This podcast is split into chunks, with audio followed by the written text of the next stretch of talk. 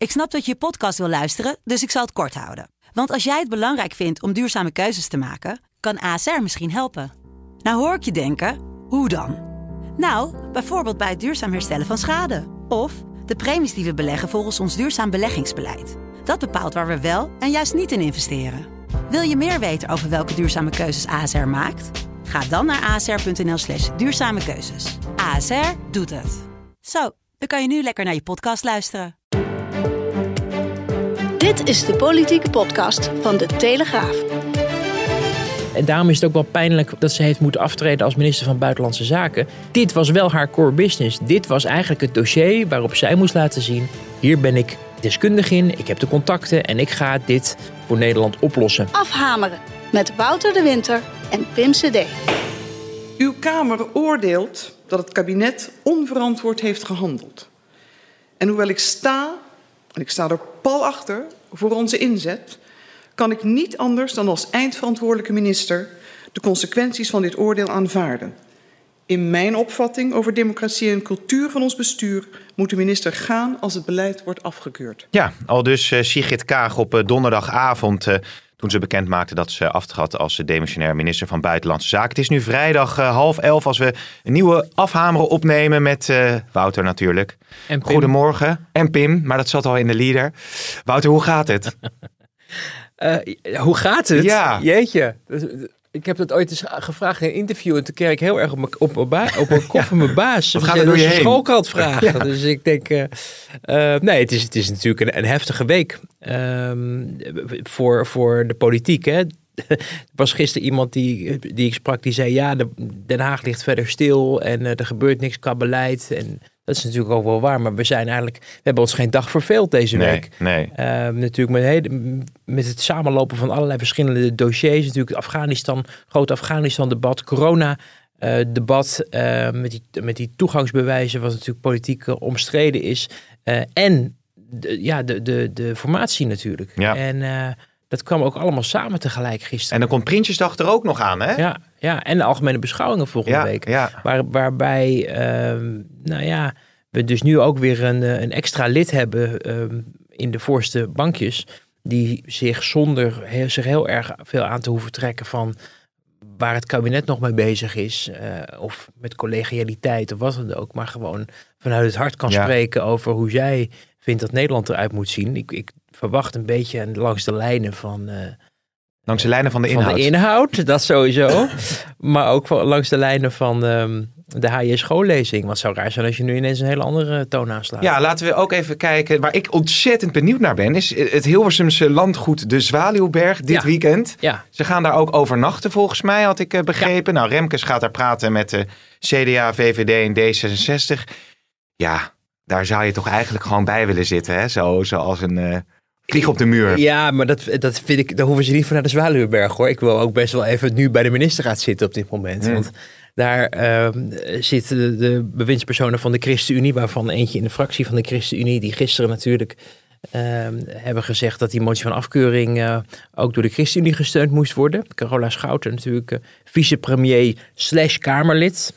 Ehm, maar er zitten mensen van de D66, eigenlijk het, ja, een beetje de romp die er nog over is nu. Want er zijn natuurlijk al wat mensen weggegaan, ook daar. En voor de VVD geldt hetzelfde. Dus het is inderdaad een, eh, ja, een uit elkaar gevallen groep mensen langzamerhand eh, Ja. aan het worden. Ehm, die moeten gaan besluiten over hoe nu verder. Die moeten gaan besluiten over eh, bijvoorbeeld, dat ligt in de eerste plaats bij de VVD, een nieuwe minister. Eh, want het is een VVD-post. Die is tijdelijk door D66-minister Kagen ingevuld. En ehm, nou ja, daar, daar zou je dan een VVD-minister eh, weer voor verwachten. Eh, ik kan me ook voorstellen dat D66 zegt van veel plezier ermee. nu, nu lossen jullie het zelf op.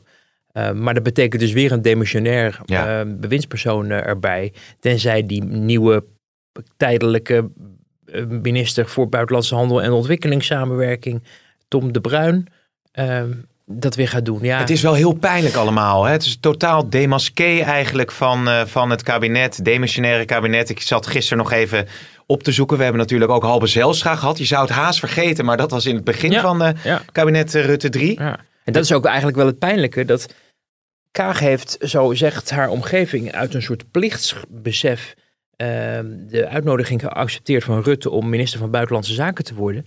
Wat toen al natuurlijk een merkwaardige keuze was, want je wist dat ze de verkiezingen eh, goed had afgerond. Dat eh, D66 een speel zou zijn in de formatie. En dan zeg je toch ja tegen een toch een belangrijk eh, ministerschap, waarvan je weet dat je daar ook veel voor naar het buitenland moet reizen. Terwijl je weet dat je op een ander bord moet schakelen om die formatie tot een goed Ja. einde te brengen. Dus dat was dan een beetje een rare, rare figuur. Nou, men zegt plichtsbesef dat ze dat heeft gedaan. Eh, alleen ja, als, als Blok gewoon was gebleven of er was gewoon een VVD'er eh neergezet, dan was Sigrid Kaag gewoon nog minister geweest nu in het kabinet. En was al die ellende over dat Afghanistan-dossier niet bij haar terechtgekomen. Dus dat is het, de speling van het lot. Niemand kon het voorzien dat dit zo erg uit de hand zou lopen. natuurlijk. House of Cards, House of Cards. Ja, maar dit is wel, ja, wel eh, ja, Nou, co- co- collateral damage van, Ja. van de eerste orde natuurlijk. Ja, het is ongelooflijk. Eh, overigens eh, zie je heel erg in de reacties op het eh, aftreden van eh, Sigrid Kaag... dat aan de ene kant eh, nou, worden al dit soort elementen meegenomen. Natuurlijk ook het eh, beruchte debat over functie elders... waarin ze had gezegd dat als zij een motie van afkeuren zou krijgen aan haar broek... dat ze dan andere keuzes zou maken. Nou ja, dat leidt uiteindelijk dan tot deze beslissing... Je ziet, ik haal de tweet van Jesse Klaver erbij, ook heel veel reacties van veel waardering voor deze zuivere keuze. Een groot contrast met andere verantwoordelijken. Ja, nou, dat zag ik wel een beetje als een hersteloperatietje. En niet alleen van Jesse Klaver, maar ook van eh, Lilianne Ploemen, die Ja. vergelijkbare woorden de deur uit eh, deed gaan. Eh, laten we namelijk niet vergeten dat het de PvdA was die deze motie heeft ja, maar ingediend. daarom.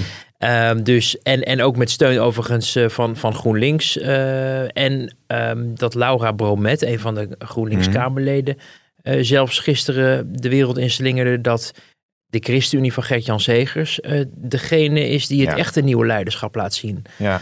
Nou, gezellige boel daar op Ja. links, denk je dan. Dus, dat, dat, dus die- dit, dit moest even gebeuren om te laten zien dat ze elkaar nog steeds wel aardig vinden en vriendjes zijn. Eh, maar dat geeft ook maar weer aan hoe breekbaar ook alles is momenteel in Den Haag. En dat Ja. zelfs mensen waarvan je veronderstelt dat die aan dezelfde kant van het touw staan te trekken. Even los van ehm, hè, de, de, de, de, de ernst van de situatie. Want er is natuurlijk wel wat gebeurd in Afghanistan. Er zijn Nee, Nederlanders zeker. achtergebleven. Eh, Dus daar zou je ook een hele zuivere afweging bij, bij kunnen maken. Eh, maar ja, je, je, ik merk ook gewoon uit onze contacten. eh, en ook naar de, ja, als je ziet hoe zoiets dan gaat de afgelopen 48 uur. Dat er ook een, toch altijd wordt afgerekend in Den Haag. Ja, ja. En, en dat goede verhoudingen en elkaar door dik en dun steunen. wat je in een coalitie eigenlijk normaal doet. dat- Ja, dat dat gewoon verdwenen is de afgelopen Ja, maanden. ja, dat schreef jij ook. Dat heb je ook gezegd natuurlijk in je, in je analyse. eh, eh, dat afrekenen, schrij- schrijf geloof ik een roestige auto nooit af. hè, Als het over de ChristenUnie gaat. Dat die dus terug hebben geslagen eigenlijk. Ja, want, die, want dat is misschien voor mensen die dat niet door hadden, maar dat was even een, een, eh, een vergelijking die Kaag zelf maakte op een gegeven moment toen ze aangaf dat ze niet met de huidige coalitie door wilde tijdens het formatieproces. Van ja, eh, je moet af en toe Ja. ook je auto vervangen en roestig en parkeren en weet ik veel wat. Eh, toch een beetje het imago, de roestige auto van de ChristenUnie. Het is tijd voor een, een, een, mooie een? Tesla of zo. Ja, die, die geen CO2 uitstoot. Dan, ja, eh, in het kader van hè, medische ethiek, drugsbeleid, moeten we maar weer eh, met, met onze linkse vrienden in zee. En daarmee toch een beetje de ChristenUnie als een stelletje conservatieve dwarsliggers eh, eh, eh, omschrijven. Terwijl zij beleidsmatig juist heel vaak samen met D66 aan dezelfde kant van de touw stonden te trekken over vreemdelingenbeleid, over klimaatbeleid. En ja, dat komt wel hard aan hoor, in, in, in, in kringen waar men eh, ehm, de verantwoordelijkheid ehm, voor het landsbestuur op zich heeft genomen. Met vijf eh, Kamerleden, een heel land besturen eigenlijk. Hè. Het is natuurlijk dualisme, maar je wordt in die coalitie voortdurend overal bij betrokken. Moet meedenken, moet je goedkeuring geven. Eh, dat is hoe, hoe dat in een coalitie werkt. En dat heeft een enorme wissel getrokken op die ChristenUnie. En die voelde zich van de een op de andere dag gewoon aan de kant gezet op een botte manier. Ja, dingen tellen op dat moment wel op. Ja, maar wat ik interessant vind om nog even in te gaan op de PvdA en GroenLinks, eh, Ploemen en Kaag en hun, of Ploemen en Klaver en hun reactie van gisteren. Zij weten ook allebei, ze hebben natuurlijk ook bij dat bewuste debat gezeten met die motie van afkeuring, eh, dat als je een motie van afkeuring indient tegen Kaag, dat zij moreel die keuze zou maken om ook af te treden. Dat zit er dik in. Is, is er achter de schermen dan geen overleg geweest, bijvoorbeeld tussen Piri die die motie heeft ingediend en Ploemen van wat, wat, hebben wij, wat is het belang eigenlijk voor onze partij om die motie in te dienen? Ik vraag me zo af wat daar dan achter de schermen Ja. zich voltrekt. Ja, nou ja, het, het is een hele goede, eh, een hele goede vraag. Maar het is ook. ik weet niet of hij heel makkelijk te beantwoorden is. Uh, want Piri en, en niet alleen Piri, maar ook andere Kamerleden van verschillende partijen hebben de afgelopen maanden, als het ging bijvoorbeeld over die tolken, heel vaak daarover aan de bel getrokken bij het kabinet. En uh, het is zo dat, uh, nou ja, minister Beideveld natuurlijk ook een motie van afkeuring aan de broek heeft gekregen. Maar ook, um, ja, en ook wat ze zelf aangaf, minister Kaag, de minister van Buitenlandse Zaken, toch een coördinerende rol had. En het is heel raar als je dan niet, dat je dan wel Beideveld gaat aanpakken en niet Mm -hmm. uh, Sigrid Kaag als de hoofdverantwoordelijke bewindspersoon, wat ze, zoals ze zichzelf ook heeft omschreven. Bovendien, er zit wel iets uh, in, in die motie van, uh, die tegen waar Kaag dan om is afgetreden stond, van dat de afkeuring voor de handelswijze van het kabinet, ik parafraseer even, werd uitgesproken. en dat Kaag daar ja, een leidende ja, rol ja. in had. Maar pas, je kan het dus ook uitleggen, en dat gebeurde gisteren trouwens ook even, hè, toen de ChristenUnie aangaf van wij gaan daarin mee. Um, dat je het kan uitleggen van ja, het valt niet zozeer per se Kaag aan te rekenen, maar het hele kabinet. Ja, Want in precies. het dictum van de motie wordt het kabinet heel nadrukkelijk uh, genoemd. Um, maar ja, in het dictum staat ook Kaag specifiek genoemd.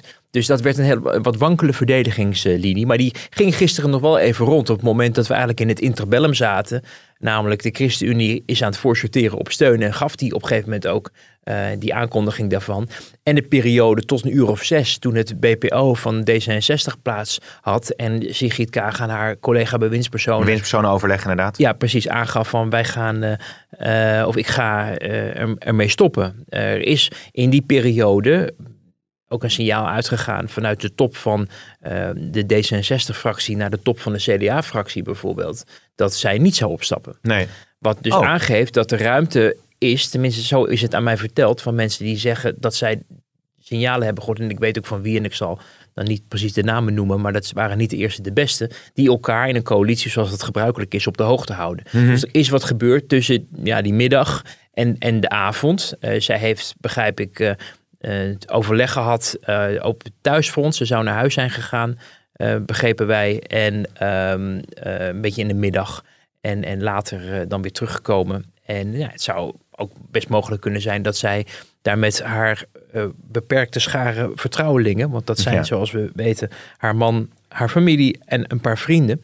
Uh, overleg gehad over wat, wat zij goed vond. En ze werd gisteren ook bevraagd hè, toen ze naar buiten kwam naar haar uh, mededeling van uh, hoe bent u hier toe gekomen. En dan zei ze ja, dat via een organische ja, weg organisch, of zo. Ja, dat, ja. maar uiteindelijk, ja, ik heb er goed over nagedacht, was een beetje de, de, de, de uitleg. maar dat geeft dus aan dat er, er is dus wel wat gebeurd. Men heeft wel echt wel even heel goed nagedacht van oké, okay, is dit nodig? Uh, is het vanzelfsprekend? Ik denk vooral dat het onaan, uh, onvermijdbaar was. Omdat zij zelf Ja. natuurlijk Ja. heeft aangegeven dat ze zo in de politiek staat dat ze het op deze manier uh, uh, interpreteert. Een motie van afkeuring betekent wegwezen. Ja. Wat verder gaat dan de Haagse Morus. Maar er werd gisteravond in D66 uh, ook gezegd dat dit voor D66'ers niet altijd zo'n verrassing hoeft te zijn. Omdat onder Van Mierlo eigenlijk al een, ja, een beschouwing is geweest dat er eigenlijk maar één route is als de Kamer een motie van afkeuring uh, uh, uitspreekt, dat dat eigenlijk al genoeg moet zijn om op te stappen. Mm, mm. Um, dus ja, maar het is, het is, ze kon er niet meer onderuit om het, om het te doen, want uh, ze heeft zelf tegen Rutte gezegd dat hij weg had gemoeten. Ja, wel interessant hoor. Dus in die, in die middag is er dus ook een moment geweest waarin Kaag wel degelijk heeft overwogen eerst misschien om wel uh, aan te blijven als demissionair minister van Buitenlandse Zaken. Dat is wat wij horen. Uh, het is lastig in deze tijd, want je, dit, dit soort uh, beslissingen, de toedracht hiervan zijn heel moeilijk te reconstrueren. Want je hebt natuurlijk de versie van D66 die zegt van, nou, toen dat duidelijk werd dat er een meerderheid voor zou zijn, was het gelijk klaar. Uh, maar je hoort ook van, van doorgaans toch echt zeer betrouwbare bronnen dat ze in de coalitie een ander signaal hebben gehoord. Ja. Uh, ja, wij waren er niet bij. Wij kunnen alleen maar door dat raam, door dat beslagen raam met die vitrage ja. ervoor naar binnen kijken om het te reconstrueren. Uh, maar ik merkte wel iets van oprechte verbazing en verrassing bij okay. die andere twee partijen. Omdat bijvoorbeeld ook voor Bijleveld, die werd ook ineens in een hele ingewikkelde situatie ja. neergezet. Ja, want dat is natuurlijk ook een interessant aspect. Hè? Want je hebt in de, aan de ene kant inderdaad die motie van afkeuring. die ook gericht was aan het kabinet. Nou ja, dat werd denk ik vrij snel duidelijk dat niet het hele demissionaire kabinet de biezen zou pakken. Want dan heb je feitelijk misschien wel gewoon een onbestuurbaar land eh, eigenlijk. Mhm. Ehm, tenminste, dat vul ik nu zelf even in. Mag je zo op ingaan. Maar Bijleveld is natuurlijk wel blijven zitten. Waarmee de profilering van Sigrid Kaag als iemand met een rechte rug Ja. Ja. wordt geschetst. Tegenover een eh, demissionair minister van Defensie. Die eigenlijk eh, ja, dat dus niet doet. Dus, dus het profiel van Kaag wordt sterker hierdoor. In misschien de optiek van veel mensen. Nou, daar houden ze bij D66 in ieder geval aan vast.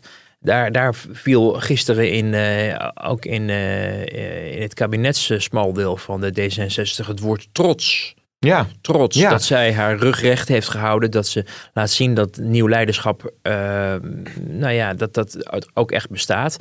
Laten we wel wezen, zoveel van dat nieuwe leiderschap hebben we de afgelopen zes maanden niet gezien. Dus dat er nu eindelijk een, een, een, eh, een piketpaal geslagen kan worden daaromtrent is eh, misschien ook wel, was ook wel tijdig Mag ik langzamerhand. je daar even al één ding over onderbreken? Want ik zag vanochtend, las ik de analyse van Niels Richter. En toen dacht ik van, eh, het is toch eigenlijk opmerkelijk dat een minister aftreedt. Ja. Als dat gebruikelijk gaat, nou ja, of het nou Halbe Zijlstra is of Menno Snel. Iemand treedt af. Je krijgt een analyse in de kranten van waar ging het allemaal mis. Nou, en we gaan door. Mhm. Nu treedt er iemand af en zie je dus een reflex van trots. Dat Ja. is eigenlijk heel opmerkelijk natuurlijk. En als je dan het verhaal van Niels leest, Ja. dan lees je gewoon, oké, dit is er mis, hè, dit is er misgegaan. Ja, Eh, ja. We mogen een heel eh, wel aanbevelenswaardig profiel inderdaad Zeker. in onze krant van, eh, van collega Niels Richter. Die haar de afgelopen jaren ook heel nadrukkelijk heeft meegemaakt. Omdat hij portefeuillehouder ook was. en ook veel mensen kent die ook met haar gewerkt hebben. Ook in haar tijd dat ze net begon. Eh, echt, echt de moeite Ja, waard om, dat nog eens eh, erbij te pakken. Eh, en dan zie je wel dat er, dat er bepaalde patronen zijn over de manier waarop zij politiek bedrijft. En hoe het verwachtingspatroon aan de, aan de buitenkant zich ontwikkelt. En de Haagse werkelijkheid tegelijkertijd. En dat dat soms ook ja, tot ongelukken leidt. Eh, maar inderdaad, eh, het is overigens niet ongebruikelijk dat iemand die vertrekt op basis van het nemen van politieke verantwoordelijkheid daarvoor lof ja, toegezwaaid als je bijvoorbeeld hè? ook natuurlijk. Ja, maar, maar ik, kijk, Janine Hennis heeft op een gegeven moment ook Ja. eh, natuurlijk haar afscheid eh, bekendgemaakt. eh aanvankelijk eerst een beetje tegenstribbelend van dat ze hè, een beetje à la Rita niet aftreden, maar optreden.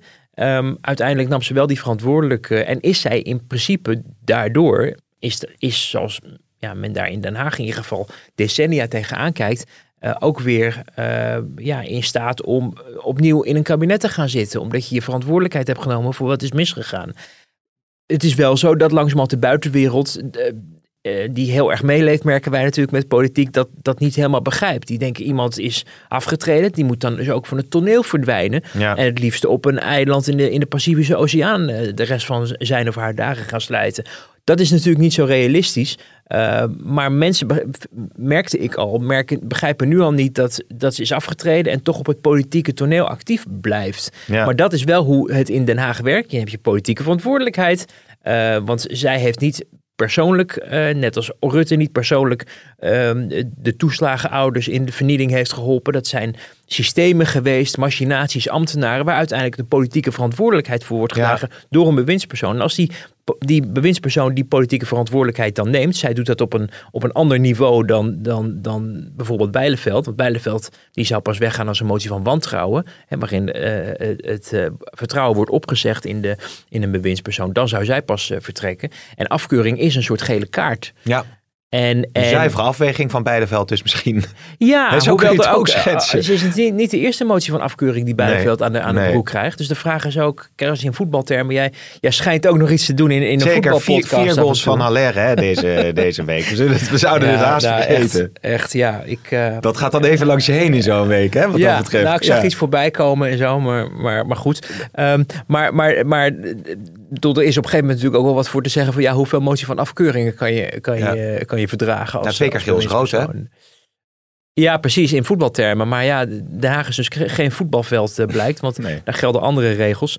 Ehm, Nou, het is soms wel een hele slechte voetbalwedstrijd de laatste tijd. Waarin heel veel overtredingen worden uitgedeeld. Door werkelijk alle spelers. En er springen nog mensen uit het publiek ook om het nog erger te maken. ja, Ik bedoel, het beeld wat nu in Nederland bestaat ja. over de politiek. Er is natuurlijk echt... Ja. Ja.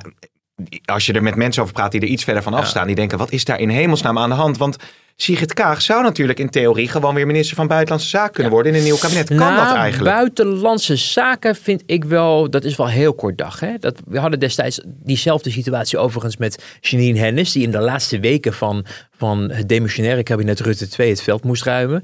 Zij was voorbestemd om weer minister te worden. Ze zou volgens mij ook berichten, even uit mijn hoofd, dus alweer jaren geleden natuurlijk, buitenlandse zaken gaan, gaan doen. Maar dat viel dus weg.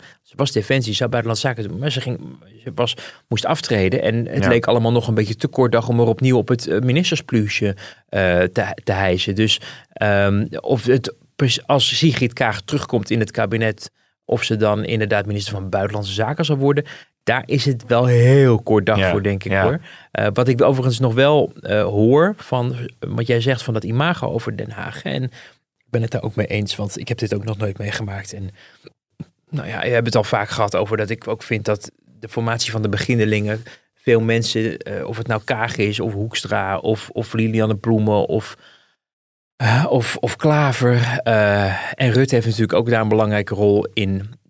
Dat mensen dingen zeggen waardoor ze niet zich realiseren dat ze het daarmee voor een ander heel moeilijk maken om over de schaduw heen te, te springen. Ja. Ik denk dat dat een beetje de, toch de rode draad is in in de afgelopen formatie. Te veel schuttersputjes gaven, te weinig ehm, eh, ruimte over laten, over een laddertje maken om daar weer uit te klimmen. Maar wat je wel hoort, zowel bij VVD als bij D66, is dat er eh, eh, door Kaag en Rutte eh, echt bijna onmenselijk hard gewerkt wordt al een half jaar. Dat geloof ik ook wel, want ze zijn natuurlijk alle twee leider van een partij. Maar ze zijn natuurlijk ook onderdeel van het kabinet geweest. En Rutte, het, het premierschap, dat houdt nooit op. Rutte is voortdurend bezig met ook alle internationale contacten en overleggen. eh, om, om te zorgen dat Nederland ook in de wereld blijft doorfunctioneren op het, op het regeringsleidersniveau. Eh, de minister van Buitenlandse Zaken natuurlijk ook een hele zware verantwoordelijkheid. Zeker ook in die Afghanistan-crisis. Die is dus nadat het mislukte met de coalitieonderhandelingen, of nou, het waren nog niet eens onderhandelingen, maar de Hamer-episode, zullen we maar zeggen, stapt zij diezelfde dag nog in het vliegtuig om het Midden-Oosten en, en, en Ja. daar verder rond te reizen. Eh, half, half niet slapend natuurlijk, hè, want dat doe je in een vliegtuig eh, natuurlijk heel moeilijk. Met allemaal mensen praten om te proberen om Nederlanders nog weg te krijgen daar. Intussen de formatie, of wat er van over is, mede coördinerend. Ehm, dus het, ja, sorry, ik, ik praat. Ik, ik, Nee, ik maar zie ik zit- maar, ik, maar nog één zin. Je, je, de- er, is, er wordt echt ontzettend hard gewerkt. Ja. Ook voor Nederland. Door zowel Kaag als door Rutte. Maar als je dan het al zo druk hebt en je gaat in een HJ schoollezing en het kwam van meerdere kanten, hè, dus het is, je hoeft er niet alleen naar Kaag naar te wijzen, zulke uitspraken doet, dan creëer je dus zelf ook de onrust waarin je moet manoeuvreren. Ja. En ook met, dat, met, dat, met die, eh, eh, hoe heet het, Verkennersgate-debat. Ja. bepaalde uitspraken komen dus de hele tijd als een boemerang terug, waardoor je in een soort visueuze cirkel van ellende terechtkomt. Nou ja, dat, dat, zie je, dat, dat, dat zie je nu gebeuren. En die, die cirkel wordt eigenlijk een spiraal naar beneden. Ja. eh, waarmee dus het komend weekend in de, in de, in de, op de Zwaluweberg eh, de, de scherven aan elkaar gelijmd moeten worden. En, eh, van, ja, worden die nog gelijmd? Nou ja, Kaag was eh, eh, gisteren toen ze naar buiten kwam, zei ze van dat ze weer leuk, eh, iets van, Ja. ik ga weer leuk Ja. formeren of een kabinet in elkaar zetten. Ik ga veilig voor, verder leuk door als fractievoorzitter en eh, hopelijk een kabinet maken. We gaan formeren. Nog meer tijd. Het wordt heel erg ingewikkeld, eh, nog steeds. Je merkt, ook nog steeds op, op, op hoog niveau bij D66, dat men nog steeds heel erg boos is bij, bij D66 op VVD en CDA, omdat ze vinden dat de route over links nooit een eerlijke kans heeft gekregen. Nou, we kunnen exerceren of dat terecht is of niet, hè, want zij wil niet met twee linkse partijen, Nee. van tevoren gezegd. Eh, D66 wilde eigenlijk, vond één linkse partij ook wel genoeg, heeft zich op een gegeven moment geconformeerd aan het feit dat die twee elkaar vasthielden. Eh, en verondersteld dat VVD en CDA daar dan dus ook maar mee akkoord gaan. Dat is de mismatch die je ziet. Er is een werkelijkheid gecreëerd eh, door die linkse partijen, waar D66 zich naar heeft geschikt. Maar VVD en CDA van zeggen, ja, dat betekent niet dat wij door dat hoepeltje gaan springen van hen. Ehm, dus die gesprekken zullen over, over samenwerking tussen VVD, D66 en CDA gaan. Waarvan ik hoop, in het, in het landsbelang, in de hoop dat er een nieuw kabinet komt, ehm, dat, dat partijen ook van elkaar zullen proberen te begrijpen wat ze kunnen doen om elkaar comfort te bieden. Eh, dan zal VVD en, en CDA gewoon ja, met de kaart op tafel, dat moet ook richting Kaag denk ik aan moeten geven, want hoe je het ook bent of keert, eh, VVD en CDA en D66 in één kabinet. Daar staat eh, D66 eh, niet alleen getalsmatig op achterstand, maar ook ideologisch. Dus ik snap wel dat, dat je daar wel iets voor moet, moet, moet verzinnen. Ehm, maar de hoop bijvoorbeeld om nog de ChristenUnie er nog bij te trekken nu op het laatst als een soort gedoogpartner of ja, dat wordt na die Hmm. motie van afkeuring natuurlijk ook wel heel erg Ja. ingewikkeld. Maar is die, die, die boemerang hè, met die nieuwe bestuurscultuur, die is nu eh, teruggeslagen. Ehm, is die boem- ligt die boemerang nu weer op de grond? Of blijf je eh, eh, de komende tijd potentiële bommetjes houden in elke stap van de formatie in, in, in een nieuw kabinet? Want je, zit, je blijft in, dat, in, in dat, dat schisma zitten tussen aan de ene kant eh, de nieuwe bestuurscultuur en aan de andere kant de politieke werkelijkheid van de dag. Dat, dat, dat hou je op de een of andere manier toch. Waarbij eh, Sigrid Kaag nu eh, een, een ster op haar schouder heeft gekregen. Ja. in het kader van. Ik bedoel dit even in militaire termen. Hè, dus niet dat mensen met sterren Nee, zijn nee, nee, nee, tegenwoordig. nee, nee, Zo weet ik het. Maar, maar hè, dat ze, zij heeft iets wat ze kan laten zien van kijk eens, ik heb laten zien dat die nieuwe bestuurscultuur, Ja. dat ik daar dat ik, dat serieus nam. Ja, dus dat is voor haar wel iets, ook met het oog op eventuele nieuwe verkiezingen, natuurlijk wel een, een interessant uitgangspunt. Ja. Zij, zij kan zeggen van ik heb dat toen gezegd, ik heb daar ook zelf gevolg aan gegeven. Je kan vervolgens afvragen van ja, maar voor de rest hebben we van nieuw leiderschap niet zo ontzettend veel eh, gemerkt. Behalve dat jouw carrière eh, eh, op buitenlandse zaken is, is afgebroken. Eh, maar dat is in het, in, het, in het licht van mogelijke nieuwe verkiezingen natuurlijk wel een relevant eh, gegeven. Ik had het net over een landsbelang dat er een nieuw kabinet zou komen. Ehm, hè, dat kan natuurlijk ook zijn. Mensen zullen ook zeggen er moeten nieuwe verkiezingen komen. Ja. Er zijn ook veel mensen die dat vinden. Ook luisteraars denk ik. Die zeggen weg, Ja. weg, met, weg met, die, met die zo hier. Alleen de vraag is of dat aan de aanstaande onderhandelingspartners na volgende verkiezingen eh, een- ja, een verschil zal opleveren van wie het met elkaar zul- zullen moeten doen. Ja. Want ik zie ook na nieuwe verkiezingen VVD, CDA, D66, PvdA en GroenLinks niet in zee gaan met de PVV, eh, niet in zee gaan met Forum, niet in zee gaan met Van Haga. Ehm, ter linkerzijde is D66 heel fel geweest over de SP. Dus die dreigen dan ook al buiten de... Dus je komt Ja. uiteindelijk weer op hetzelfde clubje neer met een andere Ja, getalsverhouding. en, en dat, dat, dat vraag ik me ergens af, want eh, als die nieuwe bestuurscultuur eh, het thema wordt van de verkiezingen, we gaan nu wel heel erg filosoferen en vooruitkijken, maar dan is er natuurlijk net iemand teruggekeerd uit het eh, oosten van het land, die als hoofdthema heeft Ja. nieuwe En bestuurscultuur. die noemde ik nog niet eens in, in En- mijn rijtje. En als, als er nu debatten komen, dan is Rutte natuurlijk wel kwetsbaar. En misschien ook Hoekstra. Dan krijg je misschien een hele nieuwe werkelijkheid. Van, natuurlijk altijd de vraag, nou ja, dat weet jij beter dan ik, maar bij eh, eh, verkiezingen van wat wordt het thema waarop wordt ingezet. Nou, dat moet dan eigenlijk volgens velen het klimaat zijn altijd. Ja, ja. Maar straks krijg je een, eh, debatten in, in Carré, noem het maar, over die nieuwe Nieuwe bestuurscultuur. bestuurscultuur, ja. Dat laat zich altijd, altijd trouwens moeilijk voorspellen, hè, wat nou het thema wordt. Want, want dat hangt ook, door de afgelopen tijd dachten we dat wordt corona van de afgelopen verkiezingen. Maar dat werd het uiteindelijk eigenlijk helemaal niet. Omdat iedereen ongeveer hetzelfde vond in het Ja. midden over welke kant het op moest. Dus het meest belangrijke onderwerp wat ieder, iedere Nederlander bezig hield en waar die wat van vond, was eigenlijk niet echt een verkiezingsonderwerp. Dus het is heel moeilijk te voorspellen. Het ging denk ik destijds veel meer over en dat kon je ook wel een beetje uit eh, het resultaat natuurlijk zien, over, over toch ja, eh, geen experimenten. Crisistijd, laat de huidige club het maar verder doen. Hebben ze ook zetels voor gekregen. D66 wat meer, CDA wat minder. Maar het kabinet hield wel eh, de meerderheid. Omdat in tijden van crisis de mensen toch denken geen, geen nieuwe dingen proberen. Nee. Eh, zo slecht gaat het niet. Eh, en misschien ook met het idee van nou, nog anderhalf jaar en dan hebben we alsnog verkiezingen. Wat trouwens zomaar eh, de realiteit kan worden.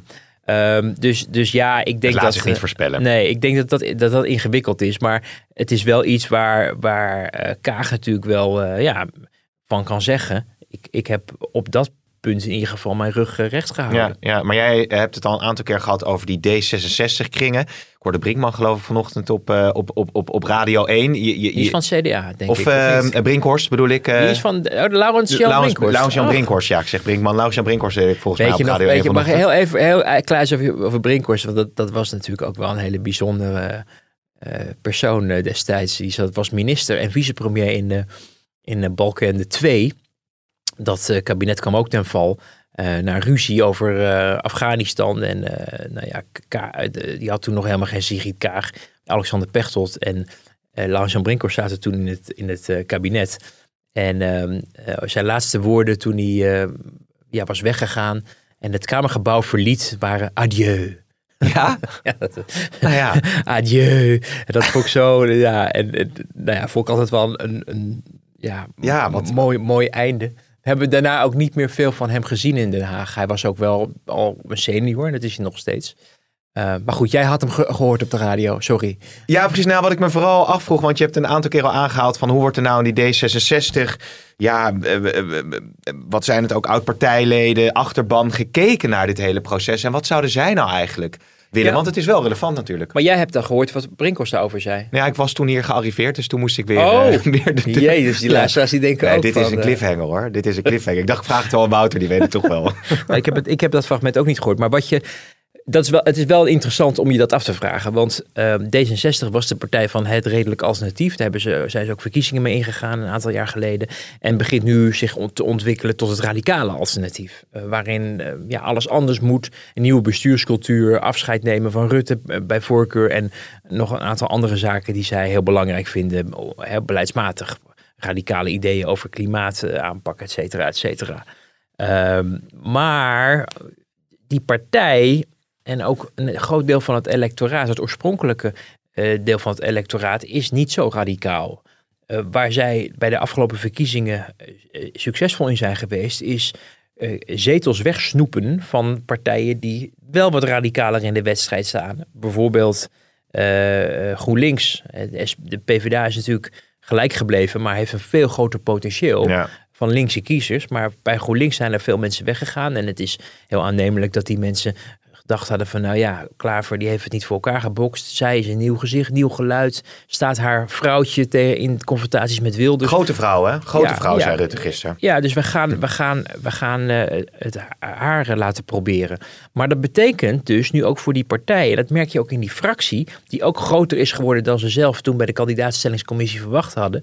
Mensen in zitten die hele duidelijke eh, standpunten hebben, die, die wat natuurlijk een, een goed recht is, Ehm, maar die redelijk stevig in de wedstrijd zitten. En Kaag ook niet alle ruimte geven om eh, te manoeuvreren altijd. Mm. Terwijl Kaag natuurlijk wel een enorm mandaat heeft. Omdat ze zoveel...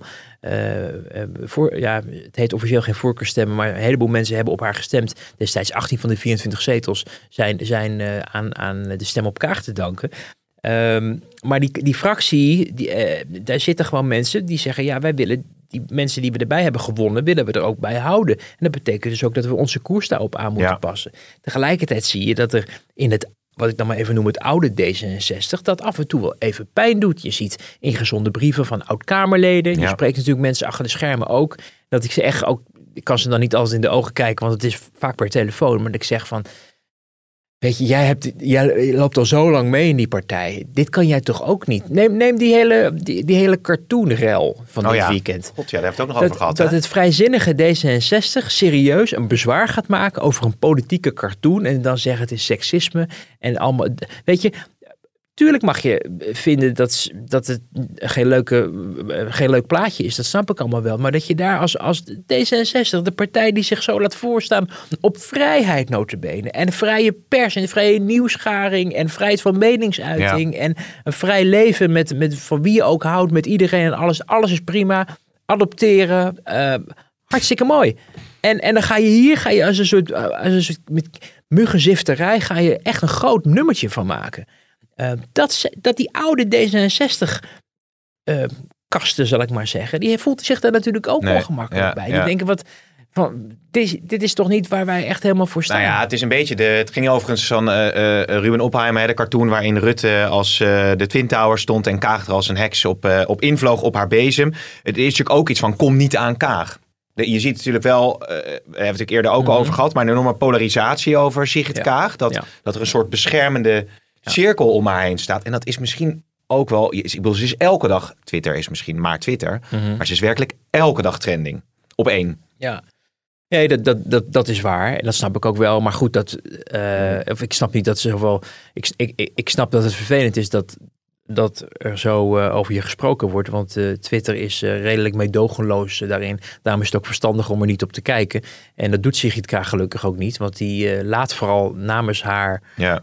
dingen de wereld in, insturen. Maar sluit zich daar redelijk voor af. Maar ja, dingen zijpelen toch ook wel door. Ook in haar omgeving natuurlijk. En dat is niet leuk. En zeker dat moeten we ook niet vergeten als je dat niet gewend bent. Ze is vier jaar minister nu. Het is eigenlijk vanaf dag één werd ze versleten als een Palestijnenknuffelaar door, door Wilders. Omdat ze getrouwd is met een Palestijn.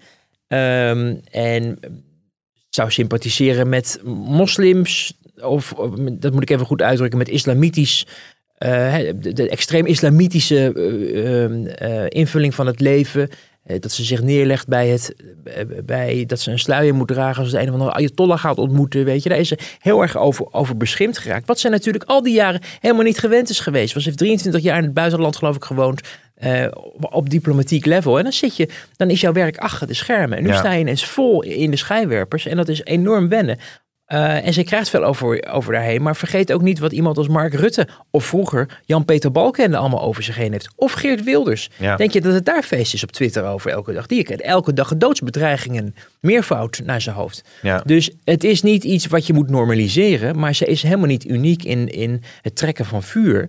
Uh, alleen dat komt harder aan. Dat, dat zal misschien in de, in, de, in, de, in de komende jaren ook wel wat slijten hoor. Dat je een gegeven moment ook denken van ja, het, het, zal ook niet veranderen. Ik denk ook niet dat het gaat veranderen. Maar ze heeft daar zeker uh, de afgelopen jaren is ze daar wel heel erg door beïnvloed geraakt. En heeft zich daardoor ongemakkelijk gevoeld. En haar omgeving ervaart dat ook zo. Waardoor er al heel snel een discussie ontstaat dat als je kritiek hebt op Kaag, dat te maken heeft met haar geslacht. Of, een, of de zogenaamde sterke vrouw. Alsof Kaag de eerste minister, vrouwelijke minister is in Nederland of zo. Er zijn natuurlijk een heleboel vrouwelijke voorgangers van Kaag geweest die, die ook eh, met van allerlei eh, dingen te, en verwijten te maken kregen. Maar uh, die daar toch op een andere manier ook weer mee omgingen. En zeker ook hun partijen.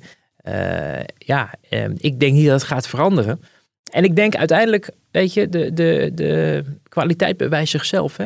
Als zij, uh, en daarom is het ook wel pijnlijk dat ze heeft moeten aftreden als minister van Buitenlandse Zaken.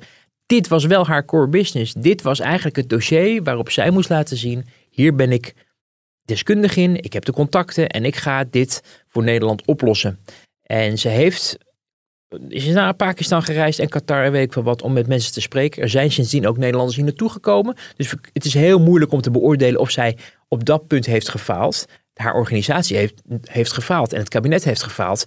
Al in eerder stadium toen er sprake was van het evacueren van uh, tolken en zo. Uh, maar, maar het is dus niet zo dat, dat um, uh, het is nog te vroeg om te, om te oordelen, denk ik, of zij uh, als minister van Buitenlandse Zaken uh, ja, heeft kunnen laten zien wat ze in haar ja, mars heeft. Of ja. niet. En dan maar minister van Financiën en een nieuw kabinet.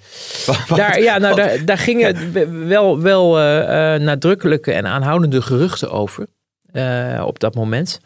Um, maar dat was nog voordat dit allemaal gebeurde. Ja, maar ja, dat is wel een route die nu meer open is gaan liggen. Nu het ministerie van Buitenlandse Zaken wellicht eh, buiten handbereik is eh, gekomen door dit, uh, dit aftreden. Dat, dat is mogelijk. Is het misschien ook wel mogelijk als de smaak te pakken krijgt dat ze in de, in de Kamer blijft uh, zitten? Hè? Dat, dat, dat, ze dat, zei omzicht in dat uh, interview Nieuwsuur. Hè? Van zouden de fractievoorzitters niet als Kamerleden in een nieuw kabinet moeten gaan zitten? Komt er extra parlementair kabinet, komt er dan de hoek om ja, kijken? Ja. ja, maar goed, met alle respect voor omzicht, maar omzicht is ook niet het orakel. Hè? Het is niet zo dat als omzicht iets zegt wat er moet gebeuren, dat uh, de rest van het, van het parlement maar zeggen, oh nou, als omzicht het zegt, dan doen we dat wel. Ik vind dat je dat ook wel een beetje op, op waarde moet schatten op een gegeven moment. En ja. uh, dat merkte ik ook al in het CDA destijds. Ook al vonden mensen dat het een heel goed Kamerlid was en dat hij, dat hij echt hele belangrijke dingen boven tafel heeft gehaald. Het is niet zo dat zijn visie op de werkelijkheid de visie is. Er zijn, zijn visie op hoe de overheid heeft opgetreden de afgelopen tijd. Uh, en de achterdocht die daarmee, begrijpelijkerwijs ook omdat hij zo vaak met een kluitje in het riet is gestuurd. Maar de achterdocht die, die hij vermoedde over het optreden van de overheid en hoe mensen hun werk doen, werd ook in het CDA, viel op bepaalde hele belangrijke plekken heel ongemakkelijk. Omdat zij dat contrasteerde met het wereldbeeld. Namelijk dat een overheid niet is opgericht om tegenover mensen te staan, maar naast elkaar ze moet staan. En dat het ervaring van mensen, ook CDA's op topniveau waren, was. dat die overheid dat ook deed. En dat daarmee er eigenlijk een karikatuur werd gemaakt over Ja. de overheid als een enorm instituut waar honderdduizenden mensen bezig zijn elke dag het leven van hun medeburgers te vergallen.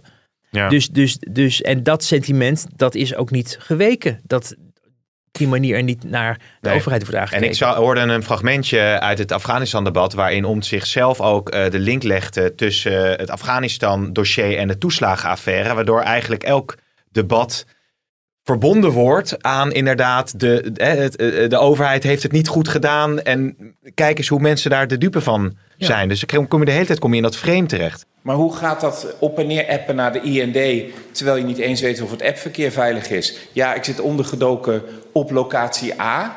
Terwijl je niet weet of iemand mee kan luisteren. Terwijl de Taliban met alle biometrische gegevens die ze door het Amerikaanse lek al gehad hebben, je kunnen volgen waar je naartoe gaat.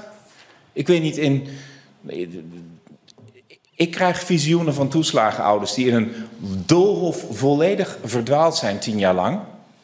En nergens naartoe kunnen. Ja, eh, inderdaad. En, en dat is natuurlijk ook, ook verantwoordelijkheid van de media. Om, om, eh, bedoel, de man peilt inmiddels 25 zetels bij de hond, geloof ik. Eh, dat wordt dan een soort waarheid aangenomen Ja. van oké, hij wordt ongeveer nieuwe minister-president.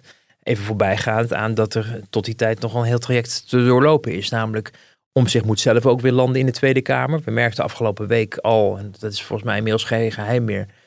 eh, dat hem dat eh, ja, niet eenvoudig afgaat. Dat hij al een, weer enorme druk voelt. Al die camera's er weer bij. Iedereen wil met hem praten. Hij zegt, ik ga grote, geen grote interviews doen.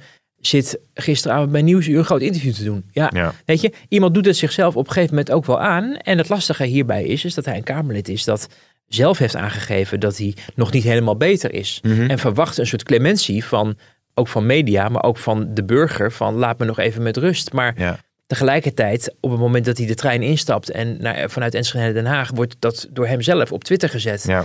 En ik vind er dit van en ik ga dat doen. En vervolgens doet hij in het Duizenden eh, likes en reacties Tuurlijk, en hartjes en hem als retweets. volksheld. Ja. Eh, dat verwachtingspatroon, dat drukt ook heel erg op hem. Messias keert, eh, de Messias keert terug in Den Haag. Ja, nou ja, van, dat, van een treinstation. Hij, hij daalt niet af uit, uit de hemel, maar Ja, ja, maar kijk, weet je wat? Die, hij heeft wel een, een, volgens mij een heel nadrukkelijk gevoel dat hij ook moet leveren voor, Ja, die voor dat verwachtingspatroon wat gecreëerd is. Ehm, maar ik weet niet hoe realistisch dat is. Want hij zal, ehm, stel hij gaat voor zichzelf beginnen als politieke partij. Of dat nou, hè, als er snel verkiezingen komen, moet hij een partijorganisatie optuigen. Moet hij al die mensen die bij hem op de lijst gaan, gaan spreken, screenen. Er zijn zoveel gelukzoekers bij nieuwe partijen. Dat hebben we nou de ja. afgelopen jaren gezien. Eh, dat wordt zo'n enorme opgave dat ik denk van, je kan wel hoge verwachtingen hebben richting Pieter Omtzigt en dat hij de, de hemel gaat bestormen in Den Haag. Maar het is denk ik niet realistisch. Nee, en hij heeft juist natuurlijk hele goede medewerkers om zich heen nodig. Die, nou ja, die beweging in goede banen kunnen leiden. We zitten alweer ver in de bonusminuten. Ja, ik kan daar nog uren over doorgaan. Maar ik was eh, nog tot slot even, Wouter, als het nog kan. Wel benieuwd eh, naar de VVD en het CDA. Want we hebben het heel erg over D66 gehad. Die gaan ook naar dat Hilversumse landgoed, de Zwaluwberg. Ja. Hoe staan die nou nu in de wedstrijd? Want eh, je hoort eigenlijk vrij weinig van de VVD. Ze zijn heel rustig. Eh, elke keer als je ook Rutte confronteert met, met alles. Eh, gisteren liet hij zich ook nou ja, keurig uit over, over Kaagse keuze. Het is een grote mevrouw, wereldwijd erkend als een groot diplomaat. Ze heeft met Assad onderhandeld over het wegkrijgen van de chemische wapens uit Syrië. Is zeer vooraanstaand in de Verenigde Naties.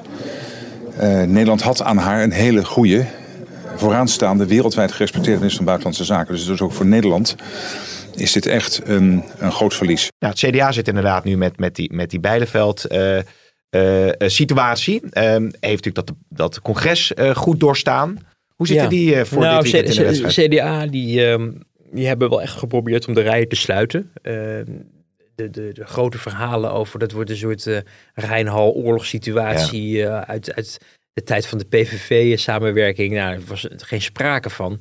Ehm, er waren zeker wat kritische noten, maar zelfs pogingen van, goh, we moeten om zich weer in onze armen sluiten. Ja, een flats applausje. Het meest bijzondere vond ik, en dat mag misschien ook wel hoopvol voor het CDA worden genoemd, want dat kunnen ze wel gebruiken daar, is dat er een vrij goed georganiseerde poging was van eh, de jongerenafdeling om eh, ehm, eh, het CDA tijdens de formatieonderhandelingen een kant op te duwen dat zij het leenstelsel zouden Ja. gaan afschaffen. Eh, je zag dat daar die jongere eh, tak echt zich goed had georganiseerd en met eh, ook goede teksten ehm, ook dat congres met zich mee wist te krijgen. Hè, want de partijtop die is meer van laat ons maar gewoon vrij en dan rekent u ons maar af op het resultaat. Die mogelijkheid hebben ze overigens nog steeds. Maar je zag het in dat, dat congres wel een sfeer, was er natuurlijk zelf bij, uh, ontstond van we moeten ook wel eventjes uh, ons laten gelden op, op een zeker vlak. En die jongere afdeling, de jeugd heeft de toekomst. Het is een cliché, maar het is zeker voor een partij als het CDA, die niet zozeer te maken hebben, of wel deels, maar niet over, wel, overwegend met vertrekkende leden. Ja, maar heel het, veel hè, waren met, dat, daar hoorde ik nog maar een met, maar met stervende leden. Ja, precies. Dus dan Ja. is het belangrijk dat je die jonge aanwas uh, Ja. regelt. En dat, uh, uh, dus dat, dat gaf wel hoop. En dan vervolgens uh, de VVD, ja, inderdaad stilgebleven. Natuurlijk was grote boosheid over die HJ schoollezing. dat merkte je ook wel. Maar men heeft nu ook wel het besef dat, dat er moet nu wel echt iets gaan gebeuren. En dat nu. Uh, het is eigenlijk verandert de, de moed ook elke maand wel een beetje. Dan heeft de VVD het weer gedaan. Dan is D66 weer de sigaar. Bijvoorbeeld die HJ schoollezing. Nu is, is Kaag weg en heeft zijn rug recht gehouden. Dus nu ligt weer de focus op waarom is Rutte dan destijds niet opgestapt. Ja. Uh, dus dat, ja, zo gaat dat eigenlijk elke maand verschuift dat een beetje. Uh, ik heb de indruk dat uh, de VVD er echt alles aan wil doen nu om uh, die eigen informateur, die VVD Remkes, uh, ja, de ruimte te geven om de boel tot een succes te maken. Ja. En ook dat wil faciliteren. Ja. Ehm, dus, dus dan hoor je niet um, hele grote kwaadsprekerij, hoewel men nog steeds wel vindt dat de optredens van Kaag in de Kamer, zowel bij VVD als CDA, voelt me daar wel ongemak bij. Ja. Gewoon de manier waarop zij zich uh, op haar eigen stijl uh, manifesteert. En hoe ze, hoe ze met bijvoorbeeld Kees van der Staaij omgaat. Hebben we het volgens mij vorige week over gehad. Ik heb het in ieder geval in een van de 33 we hebben het, columns we hebben deze het, we week hebben het erover gehad. maar, meneer Segers en het kopje koffie. Nee, Ja, maar het kwam ook in het uh, verhaal van Niels nog naar voren overigens. Ja, precies. Dus dat, dat, dat is wel iets waarvan je denkt van... Um, um, ja. um, dat blijft wel sluimeren. Maar... Hoe zou die koffie zijn uh, op dat landgoed in Hilversum, denk je? Er zal best wat koffie gedronken gaan worden, denk je niet? Iemand die er is geweest vertelde ja, mij uh, uh, eergisteren dat um, het eten heel goed was. Oké. Okay. Uh, maar de uh, slaapomstandigheden Spartaans. Oh, niet. Spartaans. nou. Maar dat is misschien ook maar goed ook, toch? Even gewoon, ja. ja. ja. Als je toch je rug recht houdt, kan je Ja, op een maar- Spartaans bed slapen. Zo, die is even heel ingewikkeld. Zo, hè? dames en Nou, heren, die krijgt u gratis vandaag. Ja, precies. nou ja, Wouter, we gaan rustig naar een afronding, want jij moet ook weer door. We moeten allemaal door. We hebben natuurlijk eh, hele drukke politieke tijden. We hebben het nog niet eens gehad over de politieke beschouwingen die eh, volgende week komen. Natuurlijk Prinsdag, waar we elkaar ook weer gaan spreken. Dank voor vandaag en eh, ik kan niet wachten op eh, de volgende. Dank. Interesse in meer podcasts? Luister dan ook naar Het Land van Wierduk. Als je hier weer een beetje afstand van neemt, dan zijn we dus aangekomen in een tijd waarin in het Westen op onderwijsinstelling een steen vanwege racistische connotaties wordt verwijderd. Een podcast van de Telegraaf met analyses op het nieuws die u elders niet hoort. Met Wierduk. Je moet steeds meer slachtoffergroepen zoeken. En uiteindelijk kom je hierbij uit. En we gaan eindigen dat we uitkomen bij mensen die denken dat ze eigenlijk een dolfijn zijn. Of niet een mens, maar een dier. En Robert Ophorst. Ik begrijp dat onze mineralen nu ook al uh, erfzonde bij zich dragen. Elke donderdag een nieuwe aflevering. Natuurlijk te beluisteren op de site en app van de Telegraaf en in jouw eigen podcast-app. Laat me nog even mijn gang gaan.